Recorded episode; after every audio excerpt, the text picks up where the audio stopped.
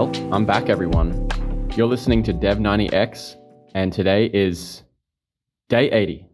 We've got like 10 days left in the 90 day challenge. It's Tuesday, the 26th of October, and the title of today's episode is Let's Recap What a Roller Coaster. So, I was doing a bit of reflection today as I didn't get a crazy, amazing amount of prog- progress in today. Um, but I thought I thought I'd just reflect a little bit on what I have done in 80 days. The 90 day challenge is almost over. I'm not going to launch an app on day 90. Uh, it's not happening. but I, I have I have achieved a lot in this 90 days. So let's let's just go through some dot points that I wrote down.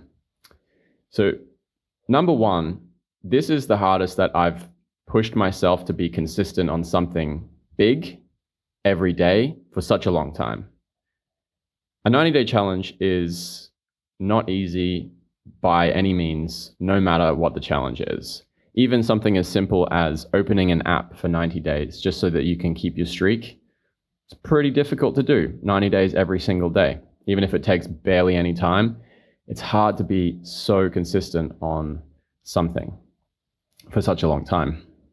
So this one really pushed my limits on consistency. And I learned a lot in that process, but I'd rather go into the details of exactly what I learned about consistency after day 90. I'm going to do a reflection and yeah. I did one month of strict keto, which transformed my health. And I didn't maintain that strictness of keto be- because I didn't need to. I, I found a happy medium where if I eliminate certain carbohydrates, my health is considerably better, namely sugars and, and different kinds of starches like wheat. Um, so I just have to limit them and every so often kind of fast from them. And keto seems to be the friendliest way for my body to, to fast from carbohydrates. Um, but now I'm more kind of a whole foods ish sort of paleo keto hybrid diet. I'm not strict by any means anymore, but I, I tend to kind of I just I'm I'm convenient. I'm I eat convenient keto. And if it's not convenient, then I don't stress myself because it is not convenient ever to eat keto. I would say that on the convenience scale, it's even less convenient than being strict vegan. And that is not convenient. So that just puts it into perspective. I got sick pretty early on in the challenge. Uh, probably was round two of COVID, but I didn't get tested. Um, and I downplayed it a lot looking back on that. I because it wasn't as bad as the first time that I did get COVID. And so I thought it's fine. It's basically like a cold. But it was something between a cold and a flu. And I did not take proper t- downtime and rest.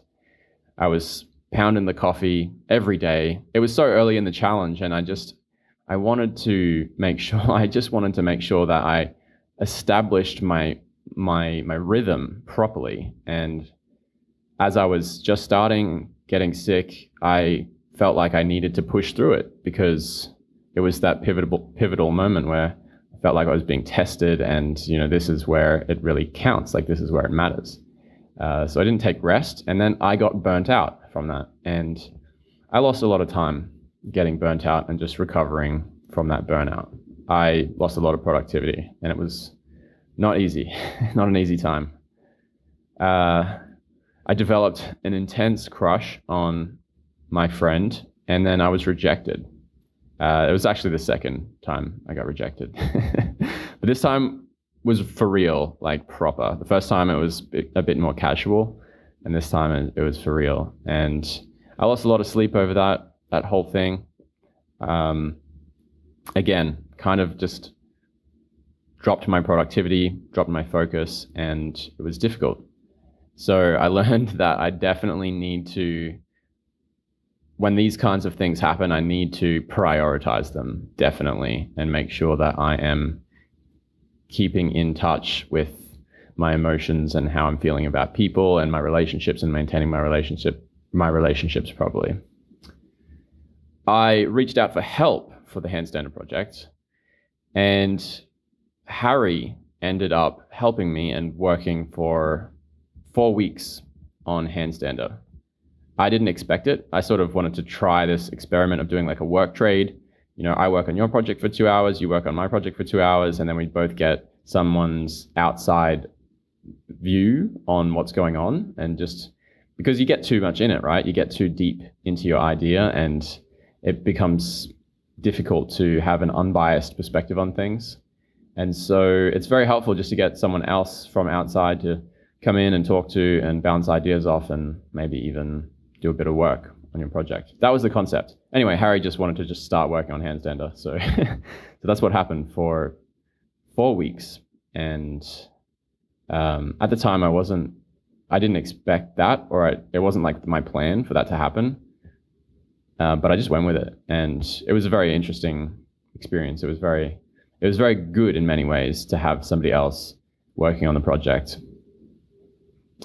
Then pivot, pivot time. Uh, my friend Dylan came back to Bali and he want, wanted to do a breathwork app and to partner with me. So I decided that this is a much easier app to launch for me. And it would take less time to launch this than it will take to launch Handstander and has a higher chance of initial market traction because of Dylan's audience. So I chose to do the pivot, and that left Harry in a bit of an awkward place.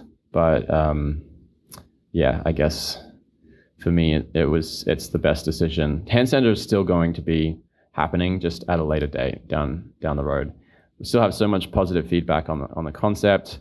It's a difficult one. It's novel. Um, already done so much work. Already overcame like so many of the technical hurdles, and made made a, a very robust, not fully ro- not fully fully robust, but very robust viability assessment, or sorry, feasibility assessment on the on the tech, um, and was developing strong viability on the business concept. Um, everyone likes the idea. Everyone who does handstands thinks it's, it's going to be cool and pretty fun, and um, yeah, it's definitely still going to be happening. So um, I just have to launch the world's best breathwork app first, and then we can launch the world's best handstand app. I bought an iPhone and switched over from Android. That was a big shift for me. Uh, it took took about, I would say, a good two weeks to fully fully make the transition. And even now, I'm still not using my new iPhone to its fullest fullest extent. But uh, I'm definitely loving the new iPhone. I'm loving being fully integrated into the ecosystem. I love AirDrop so much. and all, all the various different features. I think I, I spoke about that a lot, all the different differences between Android and iPhone. Uh, but now I'm, uh, I'm an iOS developer. I build apps for the Apple ecosystem, and it just makes sense for me to have Apple devices. So, yeah, it was the last one to go. Actually, the watch is the last one. on that note, I also bought AirPods Pro, and they just have just shocked me at how how good they are, especially with the noise cancellation here in Bali. It, it's really nice to be able to just take a nap in the middle of the day, plug in the AirPods Pro, turn on noise cancellation, and don't even have any music playing, and they just they cancel out so much noise that I can really just oh, and I can sleep on my side. It's like little things. Sometimes it's the little things that create such just just massive value. It doesn't it doesn't scale. It, it's like non-linear value. I learned Xcode and all of the related things to do with building apps in Xcode and using Swift Playgrounds, all the different tooling. I guess I just learned the tooling. I would say that there's a lot still for me to learn, but overall, I feel relatively comfortable now in Xcode. I learned Swift. I am approaching functional fluency and understanding Swift. I'm definitely not all the way there yet. And as for writing and producing my own code, uh, I, I, still have a long way to go with that as well. But overall, the, the first step is that you can read other, other code and understand what it's doing and not be like, like herpy derpy on the on the syntax. Like you're like, oh, what does what does exclamation mark do? I have no idea. Why are there question marks everywhere? What's a what's a closure? People keep talking about closure. Like if you don't understand those things, then then you still have a lot, a lot of work to do before you can even write good code. It's not like it's a it's not like it's a deal breaker that you can't write code because you can always just you know write simple code using syntax and grammar that you understand. It's not, it's like speaking a language. It's not like if you aren't fluent, you can't speak at all. You can definitely produce fragmented language and with broken grammar and stuff. And the compiler will just tell you if it's wrong and won't work. so it's not so much about uh, being completely unable to produce code. It's more about it's just slow. It's just a slow process. You just you got to work through things. You got to sit there. You got to figure figure things out. It takes a uh, it takes a long time, and so I'm getting faster and more fluent. I learned about iOS development in general, which I guess would be more about Apple development, and most most of that stuff I learned from listening to podcasts. There is a lot of uh, fringe aspects, I, I, I suppose you would call it, to building apps that you do not learn just from studying the tooling and just from studying the language and just from looking at other projects. There's so many other things that you just wouldn't know unless you listen to podcasts. Like, for example, what are the implications of an iOS update, like going from 14 to 15? What do developers typically do to prepare for such a thing? How do you evaluate requiring a certain version of iOS? Like all these different random questions that you just kind of don't learn from just learning how to program. It's things that you learn from being in this line of work for a long time, in this career for a long time. And so that I've learned a lot and I've I've really come to appreciate this is a very, very deep intricate art form. I built a demo app for Handstander, which mostly I built by configuring an app from Apple and then plugging in my machine learning model. I trained an action detection model, which overall, the hardest part about that was just learning which tools to use and kind of how to use the tools. Um, as I already understood the concepts of the tools and what they're doing in the background. So uh, yeah, trained an action detection model to, to detect handstands. I learned a lot about AI and machine learning, but I learned the majority of it before I even started this challenge. I chose, I made a decision to learn Swift UI over UI Kit.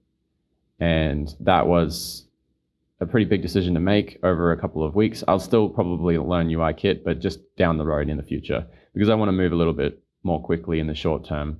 So I'm going to be, be building in Swift UI, and I think eh, I think that Swift UI is it's a good time now to to to build new apps in Swift UI. And I finally I'm on track to launch something big. It won't be in the next 10 days, but it will be in the coming months. And I'm super excited about that. Progress update for today. I did about seven lessons from Unwrap I finished lecture 10 of the Stanford iOS course. I missed out on video three out of three of the iOS Architect crash course because it was on a timer. And I just, I had a busy weekend. It was over the weekend, and I guess everyone else was at home in their rooms studying iOS development, and I was down in Uluwatu going to a party and uh, having a whole episode. So uh, I missed that one. But I carved out some downtime in the middle of the day today to take a nap. My strategy was that I would go and do my workout this morning. I'm becoming a work a morning workout person now, which is a big change for me because I've always preferred working out in the afternoon and I've always preferred my mornings to be like just getting into work or getting into learning, um, mental activity in the morning, not physical activity. So I'm shifting that up and I'm going into my workouts in the morning, physical activity in the morning, because overall, on the long term, uh, exercise is such a high priority for me. And I've always put it there on my mental priority list, way, way up the top, like number one almost. But my actions, the way that I've actually planned and carved out time and actually like executed on that priority has been very poor. Because mostly because I put it at the end of the day. And like the things that you put at the end of the day are generally not shouldn't be like they shouldn't be the most important things. Because you, that means you have to kind of you know, the conditions have to be good. Because and, and if, if they're not good, sometimes the conditions aren't good for you to go to the gym because you like you're in a deep work state or something like that. Or like um or you know something comes up, then the workout is it's easy to cancel on that. It's easy to cancel it and do do something else. And I find that that's what I do. I do that a fair bit. And if you just do it in the morning, you cancel less. And so morning habit on the long over the long run is going to mean that you cancel fewer fewer of your workouts and you maintain a, a better streak of, of working out. And also it just sets you up for the day. Like it just gets the blood pumping. It you know it wakes you up. It, it releases a whole bunch of pleasurable hormones. It gets your mind working and activated. I can't believe I don't do this. Honestly, I cannot believe that I don't do this. So yeah, making that transition. And uh, so I worked out in the morning, and I was actually like kind of crashing a little bit in the middle of the day. I still did my breath work, and this afternoon I did my 100 handstands just before recording this. So that is my day in a nutshell. Jack's hack. The harder you work, the luckier you are. I I had a quick chat with my brother today, and this is what he said. He said, You're on the right track. The harder you work, the luckier you are.